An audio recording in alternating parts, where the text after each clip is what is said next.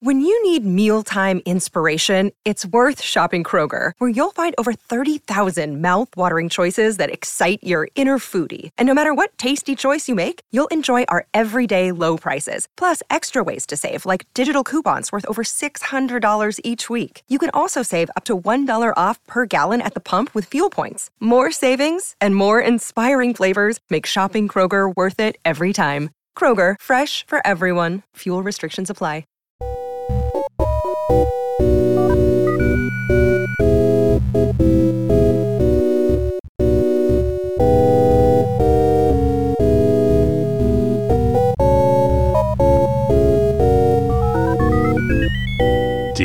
Agus fáilt go mother folklór. Fud creile er a chuid headstuff faoi focail, Gelga, focail gailga agus focail na haan is mis dar chu sé. agus is me se Gardine Oi. Fáilte arás yeah, I'm I'm back back in the land of of back from the fens. yeah, unfortunately I had to come home. Um I had a great time, I had a great summer, it was lovely, um, very relaxing. And yeah, eventually had to come back home to to Ireland. So here I am. How fair is fair Finland? Uh, well, everybody's pretty damn fair. so yeah, it's pretty fair. Um, you can spot a Finn a mile away because they're just blonde and tall and pale and socially awkward. You can see that coming as well. and great crack. Yeah, when they have a few pints in them, they're great crack. Good times. And so tell me this: in Finland, they uh, they don't have a unlike other Scandinavian countries, they don't have a king or a queen. No, they were offered one and they were planning on having one, and it was going to be a German fella. And then the Germans were very naughty boys and started a war. And then they were like, "W- it's bad public relations to get a German, so we'll just go with an old republic. Yeah, what what kind of self-respecting country would, would bring some German in to start their royal family? Yeah, it was just really bad timing. They, they, you know, they were like, "Oh, you know, the Brits did it. It was a really good. You know, we should we should do that." And they had a fella lined up, I believe, and then, you know, a war broke out, and they were like, "Maybe not. Actually, you know, maybe we'll just write this old constitution and stick a president in instead." You know, um, Daniel O'Connell was uh, was very nearly the um, the first king of Belgium. Really? Yes, he was. Uh, it was. It seems funny at the time because we completely associate him with Irish politics, Yeah. but at the time, obviously, I mean, um, he would have been the world's most famous Catholic parliamentarian, and he was educated in Belgium, Yeah. in Leuven. And he would have had kind of various ties to the continent, and he would have obviously been and ensured a relatively strong relationship with Britain and with France Yeah. uh, for this fledgling new country. Yeah. So he was on he was on the list. He wasn't the guy who got picked. In fact, he probably wasn't the second on the list either, but he was on the list. Isn't that so mad about like monarchies are nuts, aren't they insane? They're just like, oh, we'll just pick this fella to be the, and then there's sort of this sort of mythology and mysticism around, and then they're like, oh, you know, they're divine and stuff. They're not really though. It's just some fella that was deemed suitable. It's the strangest thing because I remember this English fellow saying was was effectively defending the monarchy at the time. He was um, th- they, were over. These English lads were over in Ireland, and they they the, Unlike them, the the news was on the background. And one says, he says, mate, do you not think it's a bit unusual? You have a correspondent for social and religious affairs on your news channel. I was like, "Uh, don't you have a royal correspondent? And the conversation went on, he said, "Well, you know, you say what you like about the monarchy, but you you gotta you gotta admit it works." I was like, um, that's not something I have to admit. At "I all. don't have to. I, I, I certainly don't have to admit that." I like how that man became Australian mid sentence as well. he did not. he was not Australian. He was never Australian. You cannot fault the Motherfoclóir English accent database. we are stellar. Yeah, if there was an Oscar for that, we'd be in the front line for it. We're so, oh, I Gavin. Oh, I won't do it again. Actually. All right, Gavin. No. Um, you're looking forward to Mary Poppins with Lin-Manuel. Oh my god, I'm so excited! I saw the trailer today. I lost my, and he actually has a good, um, like Englishy accent, which I think is untrue to the character of the chimney. What is the chimney sweep's name? Dick Van Dyke. No, the the actual character. Oh, Bert. Bert, yeah, um, who had like the worst English accent of all English accents ever. But it just it was so good with the character, so I was kind of like a little bit disappointed that he had like a somewhat believable British accent. It's a tricky one when somebody, and, and things nobody can fault Dick Van Dyke's talents as a light entertainer in Yeah. terms of singing and dancing and, and committing to a role. And in some ways, it's it's frustrating when you can get everything except the accent right. Yeah. And I don't, I'm not sure if enough attention is paid to this. And I was reminded of this recently because I was thinking about bad Irish accents in film and years ago, and, and no one ever believes me when I tell this, but I heard this from no less an authority than Paddy O'Shea What? in Paddy O'Shea's bar. that Tom Cruise, when Far and Away, doing the research for Far and Away, nailed a Kerry accent, but the studio didn't believe it was a real thing. I would believe that though, because like the American assumption of an Irish accent is not an Irish accent. It's what they have from that breakfast cereal, that hmm. awful sugary breakfast cereal, Lucky Charms. Lucky Charms. That's their association with an Irish accent. So they're like, oh, Saoirse Ronan doesn't have an Irish accent. well, Purple Moons. and it's like, no one knows what you're talking about. We're talking about Purple Moons. But the, Don't take cereal from a leprechaun if he offers it. Don't do it. yeah, you don't know where he's been. you don't know what he's up to. I love that this is on our president's episode. It's so very relevant. in a way, you know, it in a way, it's quite important yeah. because. and I All right, actually- get there. I had been segueing from the Finland not having a king to being president, But then we started talking about got Mary slightly Poppins. depressed. And you know, Ma- speaking of Mary, yeah, Oh, oh, oh, that's a good one. Mary, All yeah. right, yeah, I'll let you have that one. yes, obviously it's the it's the name that it's the most popular name among our presidents. We- There's various first names chosen. So we have a presidential election in 2018 is coming down the road. And we, there's been some interesting candidates so far. Mm-hmm. We wa- we're not going to discuss the actual candidates themselves beyond wishing them well Yeah. in what is you know going to be a very interesting election, we're sure.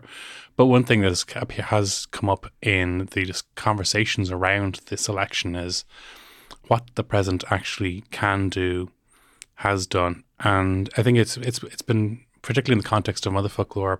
So many of the presidents have been absolute major figures in the Irish language mm. and in the construction of Irish identity Yeah. that I, I think it's really worth.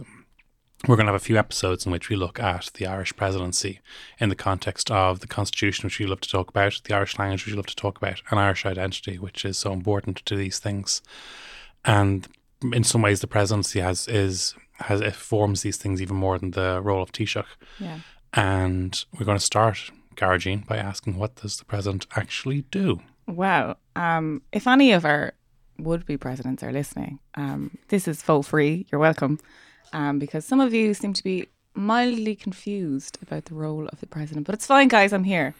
um, so the presidency is covered by two articles, uh, three articles in the Constitution 12, 13, and 14. And they do to I, I believe the technical term is sweet fuck all.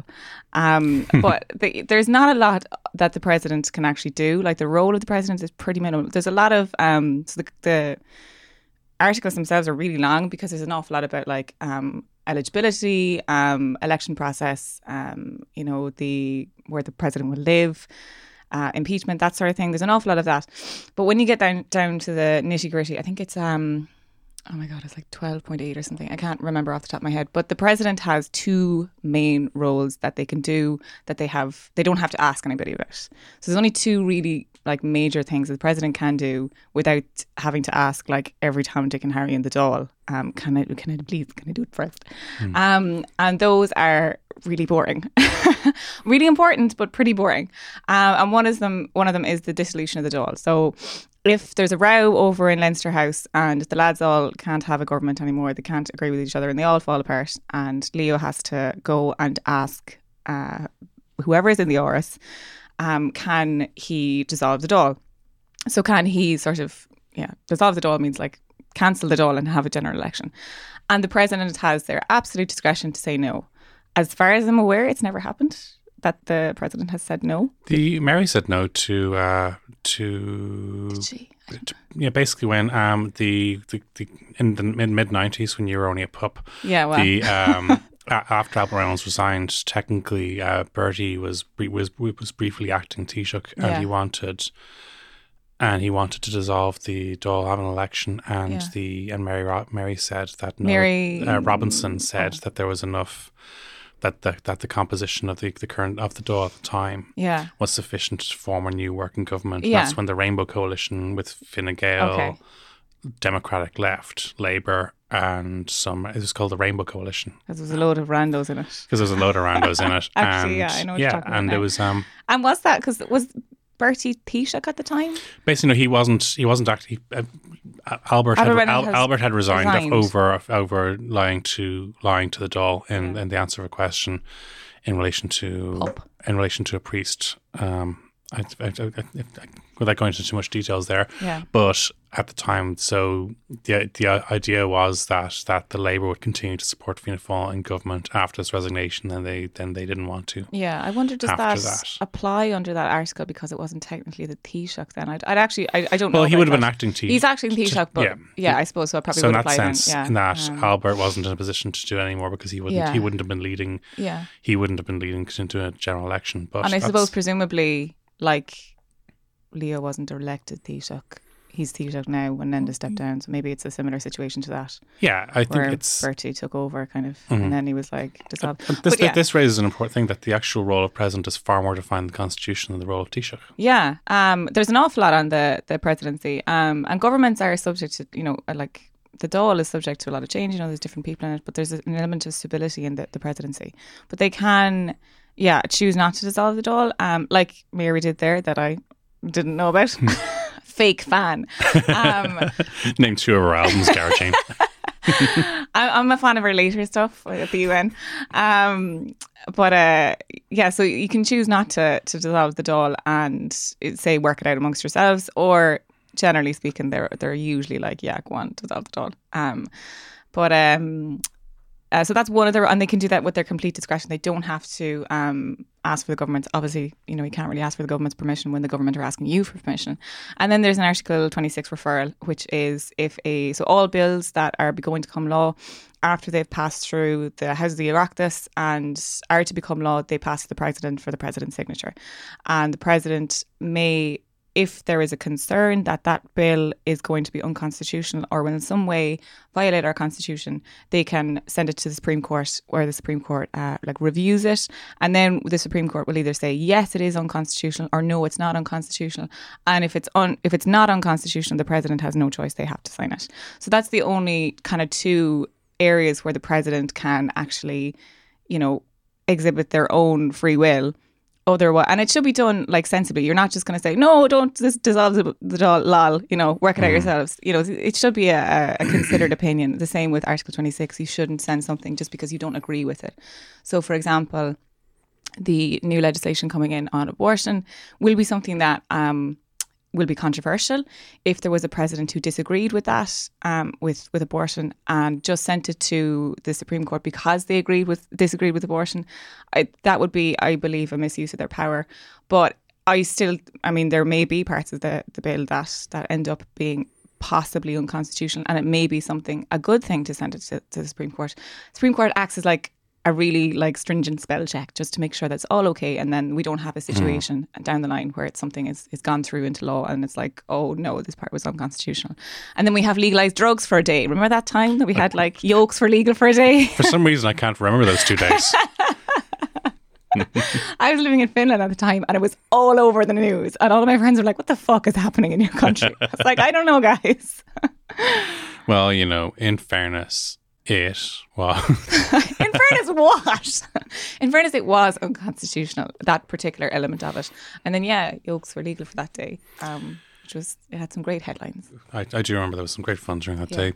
But then, so um, obviously the uh, the Supreme Court is in a position to look at things, and sometimes people can make, and we all we've all seen people who maybe have make very kind of right on kind of uh, fun sounding kind of pronouncements, maybe online or in, in campaigns, and then when they actually test it, say, well, if we actually do this, it'll cost this much, which will mean this in taxes, or if we do this, then the, it creates a precedent where something you don't like might happen. Yeah. and all sorts of things, and in a way that that so that the, the president would have a responsibility to look at some of those things, and Yeah. and while yeah, you might find, as you said there, that there might be parts of a bill you really really like that we might be very glad of a good a good thorough check Mm-hmm. after the fact. Yeah. No, it's it's kind of a, a last editor look at Mm. it, um, and we really have a really good, I think, method of, of passing legislation. It can be slow, um, but we have all of these checks that go through so that we have uh, robust, well, we should have robust pieces of legislation um, that stand the test of time and that don't have to be replaced, you know, Mm. every couple of years. Um, so uh, I do think it's a good mechanism, and so too comes to the end of my discussion on what the president can do because that's it. Um, Okay. Otherwise, anything else the president does is purely ceremonial, um, purely um, uh, at the behest of the government. That's not to say, and this is a really important point to think, that's not to say that it's an easy job. And I think there is a kind of assumption among some people that the presidency might be like a sort of an easy old job, or we'll just give it to so and so. And I think that probably comes from the fact that the last three presidents we've had have been really good at being the president, so much so that it made made it look easy. Um, and it's not an easy job. I don't think for one second it's an easy job. You know, these these people are, are fraught with with you know what they can say, what they can't say, what they can do, what they shouldn't do. Um, and you know, in respect of, of signing laws, all of this sort of thing, you know, they, they take it really seriously, and and as sh- it shouldn't be sort of just a a, a jokey position because it's not. It's a really important position, and I think it does an awful lot. While most people might say, you know, throughout the years, oh, I don't like the Taoiseach or I don't like the government or whatever, I don't think as many people say that about the president because they make us feel good. You know, they have they've always been really good for like instilling pride in Irish in Irishness and, and being Irish. And I love our presidents. Again, uh, during the summer, I was at a wedding in Finland and something came up. People were talking about me being Irish, and there was some jokes made about potatoes, which I didn't appreciate. Um, but then one of them was like, "Hey, have you seen the Irish president?" and proceeded to whip out their phone and show pictures of the Irish president and his dogs. And I was like really proud that that was something that people knew about Ireland, that people knew about our presidents, that they they were were represent. Obviously, this is our current president, but I think it's true of our many of our past presidents as well, um, particularly uh, two Marys. Um, It's true, them. and especially, and I think we've been lucky not just in having some great presidents, but also some great act- former presidents. Yeah. Because you are a former president for the rest of your life, and I think Ma- McAleese and Mary Robinson have have especially yes, um, I'm particularly McAleese's uh, um, discussion of her her son coming out during the yeah. uh, um, marriage equality referendum was incredibly powerful Yeah. and deeply connected to people who may not have been natural yes voters. Yeah, she was fantastic. I mean, so relatable. And I mean, when she was a president, she was a great unifying force. It was around the time of, of, of the Good Friday Agreement, and her being from Northern Ireland was like hugely impactful. Um, and I won't, uh, for a second, let you get, get away with not saying that Mary Robinson is the greatest woman to ever have come out of this country. I love her. I want to be her. I wake up every day saying, "What would Mary Robinson do?"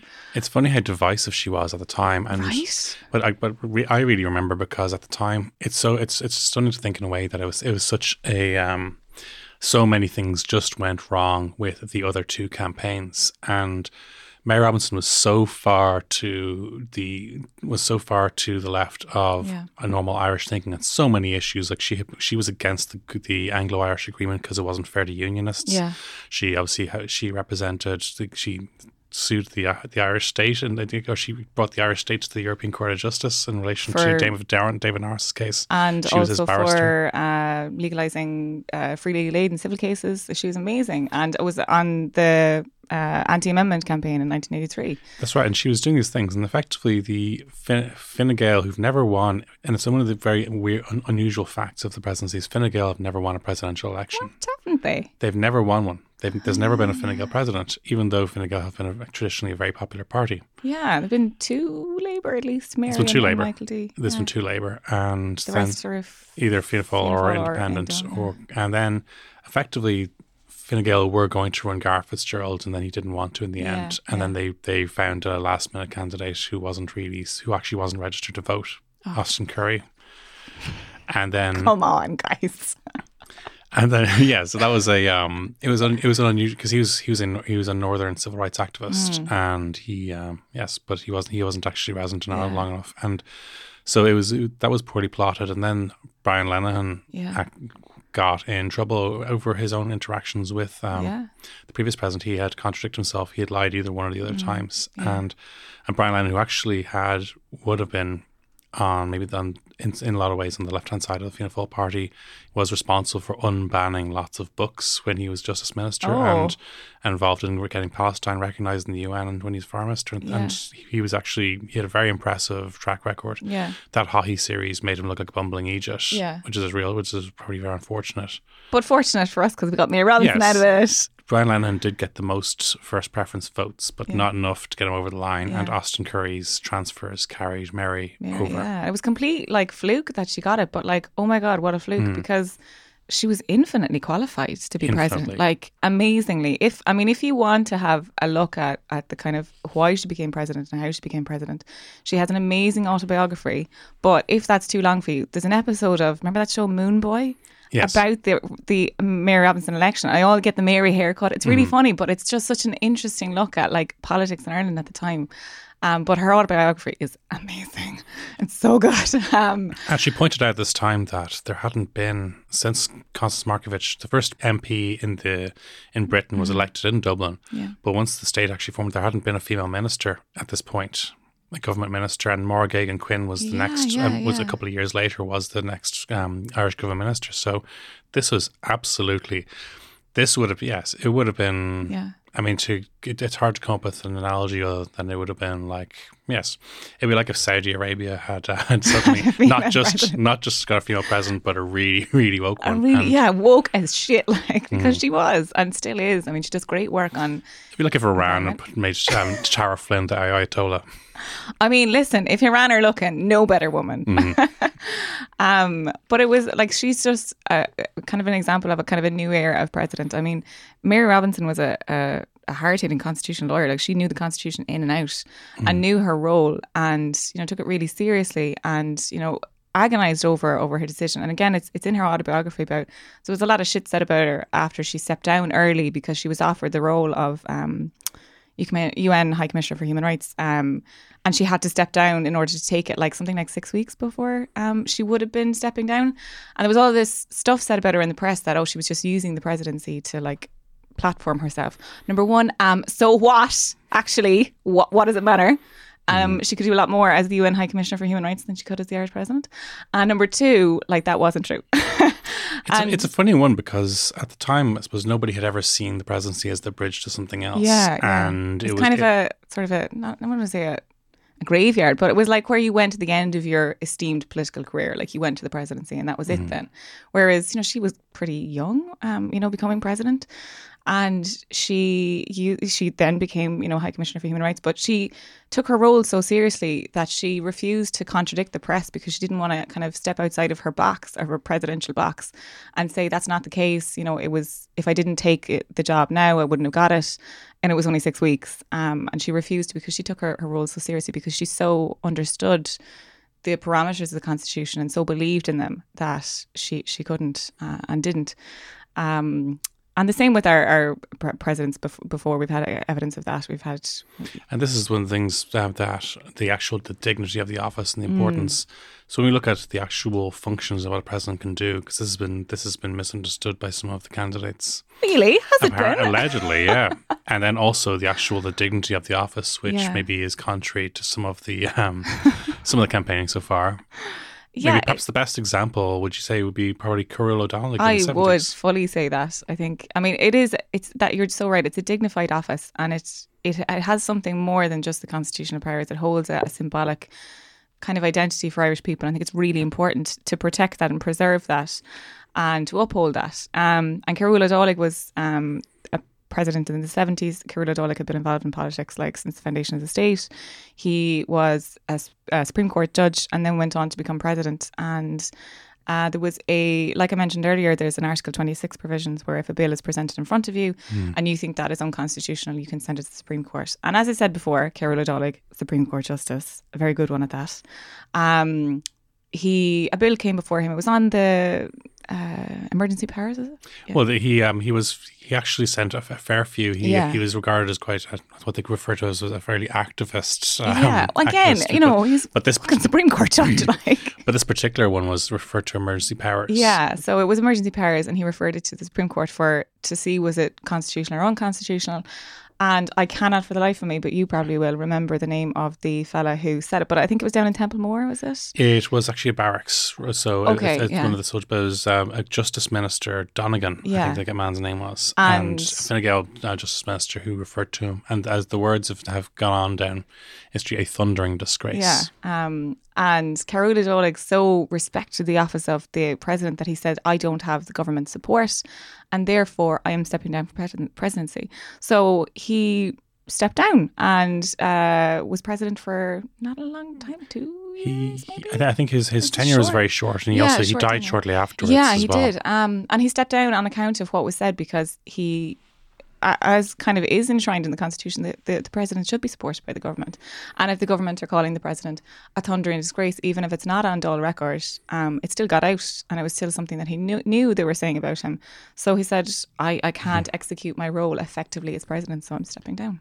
and especially because it was a just it was a it was a justice minister, and then obviously when the the actual role of the president in relation to justice, and particularly in relation Yeah. to the armed forces, and he was addressing soldiers. Yeah. It was a uh, it was a, a, particular quandary, and while that minister did tender his resignation, it wasn't accepted by the Taoiseach at the time. Yeah. And so, unfortunately, um, we lost Cearbhall Ó Dálaigh, but for a very noble reason. And he's often forgotten, I think, as a president. But he's such a I, I I'm a big big Carol fan, and he was a great proponent of the Irish language as well. I think it's important to, to say that. This is him. the thing. In our next presidency episodes, we are going to look, look specifically at the presidency with regard to the Irish language because three of them have been particularly major figures, one of whom was responsible for founding TG4. yes. Who's that, Derek? One of them was, uh, was was was intimately involved in introducing the letter V and friends into the Irish alphabet, yes, and one of them was involved in the Gaelic League. yes, and yeah, and uh, they've all have been. Uh, you know, greatly. Uh, so it, it's something that is usually associated with um, the presidency, um, but it's not a necessary function. I think this is so weird that during it's it's usually during presidential elections, but it comes up during general elections as well. That people are like, "Oh, do you speak Irish?" And like, it's not mandatory um, for public officials to speak Irish. Um, and I think there's an element of kind of elitism almost. And I, I maybe I'm going against my own interests here, but I do think it's important to make it accessible to anybody who is an Irish citizen and over the age of 35 can be president, regardless of whether or not you speak Irish. And for a whole host of reasons, there's people who don't speak Irish. Um, and that's fine. Um, what I don't appreciate is fakers who are like, oh, I'm going to learn Irish. And then for some reason, this is hypothet- entirely hypothetical, don't get elected. And then seven years later come back. And I'm like, where's your Irish, mate? But anyway, um, it's I think the it's it's like a lot of things, and I think and it's been said sometimes by government ministers who don't speak Irish, Yeah. and sometimes they just learn. And I think I think there can be a benefit for someone coming from the outside and shaking things up. The way Yeah. it's there's a benefit of sometimes having a non-lawyer in justice or having a non-teacher in education, if they their outside if their outside expertise is, is coming to Yeah. break thing, shake things up. The big issue, I suppose, is that there's so many factors in picking a minister other than whether they're right for the job yeah. and it's and I don't think that's any individual minister's fault. No, that that, that's that the, true, yeah, the world is like that. But I do think, uh, yes, I think if somebody is having a, um, i- if somebody is almost ready for the presidency, and but maybe but is, isn't there yet for some for some reason, and then they decide to go for it again Yeah. all those years later, I, I don't- think it's unreasonable to expect that a person has been thinking about it during those years, and maybe when they said they would learn Irish. I mean, I don't know if this hypothetical person maybe has learned Irish, but I'm expecting it. Um, but it is something that that people generally associate with. I think it's probably because of the close association with Irishness in the presidency, and we have had some. You know, it, it's been used a lot. Um, uh, again, I'm back talking about Mary Robinson. She has this amazing inauguration speak. If you ever wanted to become a feminist, you just listen to Mary Robinson's inauguration speak because she's like, Mná na hÉireann. And then she goes, instead of rocking the cradle, we rock the system. And then the, the hairs on my arm stand up. Um, but, you know, she uses, she makes use of Irish to, to drill home her point there. Um, and it's really it's really powerful and it has been used as a really kind of symbolic part of, of presidency but again it's not necessary nevertheless we have had some presidents who've done great work for irish who've been so involved in promoting irish and i really appreciate that but i don't think it's necessary and i don't think the same amount of um béim. What's the English word for béim? Emphasis. Emphasis should be put on um, on the necessity of it. What I appreciate, you know, TG4 probably during this um, election will ask for for a debate. Not all of the candidates will be able to debate, and I don't. I, I kind of don't like that, that. that I don't think it's fair. I mean, I know TG4 obviously, you know, they do cracker content and stuff. But if all of the, the candidates can speak Irish, maybe they shouldn't be forced and there should be like subtitles or something. Because I don't think it's fair to to mandate people when it's not mandated in law at all. Um, but it is, you know, it's a it's an added benefit. People like it. I like it when my president can speak Irish, but I don't think it should be a, an exclusionary factor.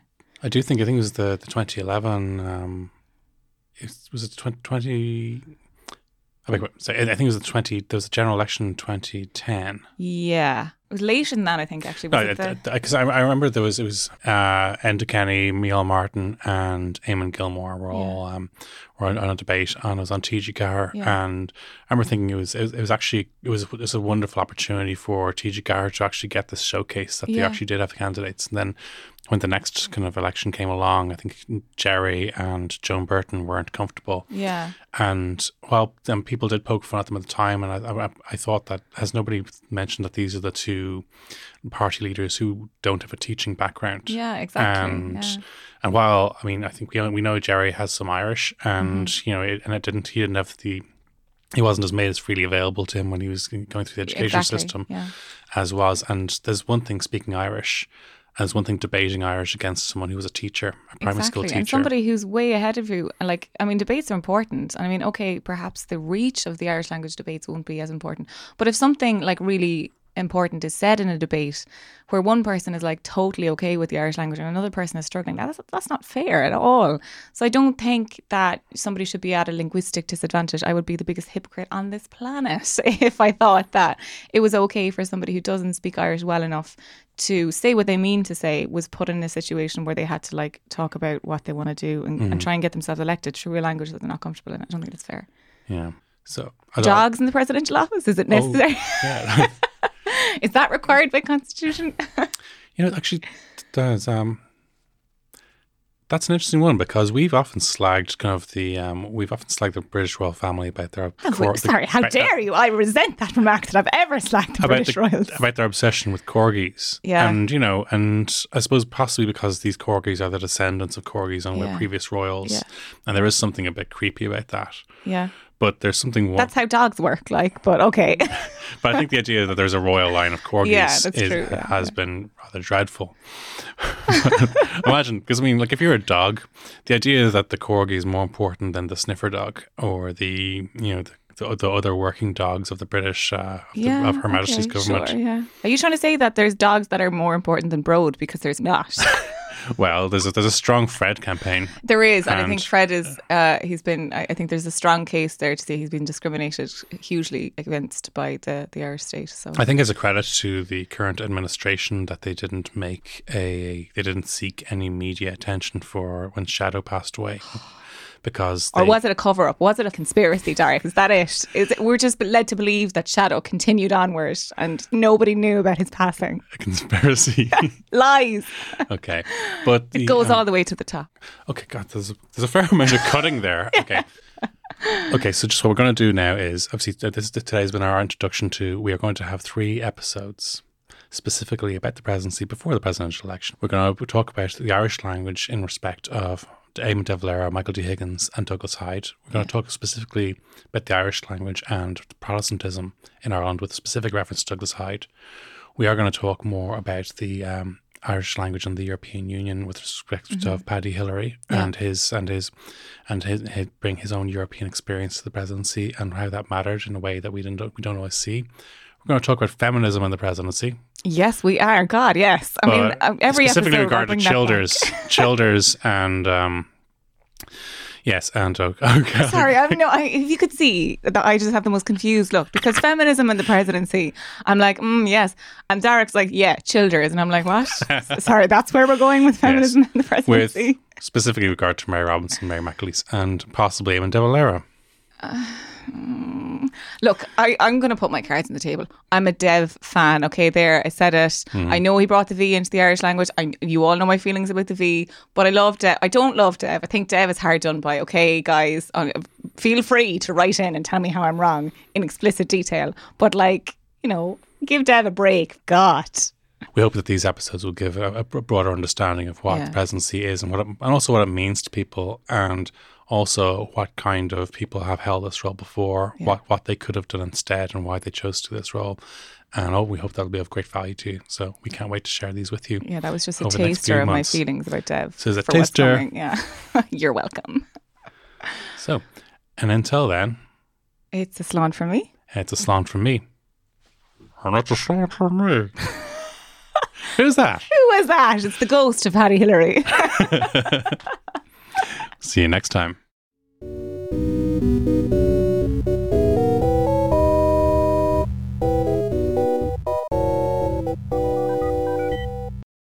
Hi, guys. Thanks so much for listening. If you enjoyed this episode, uh, Motherfoclóir comes out every Friday and you can download it um, on the Headstuff website or wherever you get your podcast. Just want to let you know that we have a live show coming up. Um, it's going to be in conjunction with the Irish History Podcast. Uh, it's part of the Dublin Podcast Festival. And you can get your tickets on Ticketmaster. It's on the 10th of October. Yeah, so we hope to see you there. Please do come along. I'd also like to say uh, big thanks to Brian for producing the show and putting manners on it. He's not here today, so he couldn't put manners on us. And uh, Kirsten for doing the amazing artwork. Thank you so much. See you next time. This has been a production of the Headstuff Podcast Network. Fuckle giggle. Fuckle, sorry. Fuckle giggler.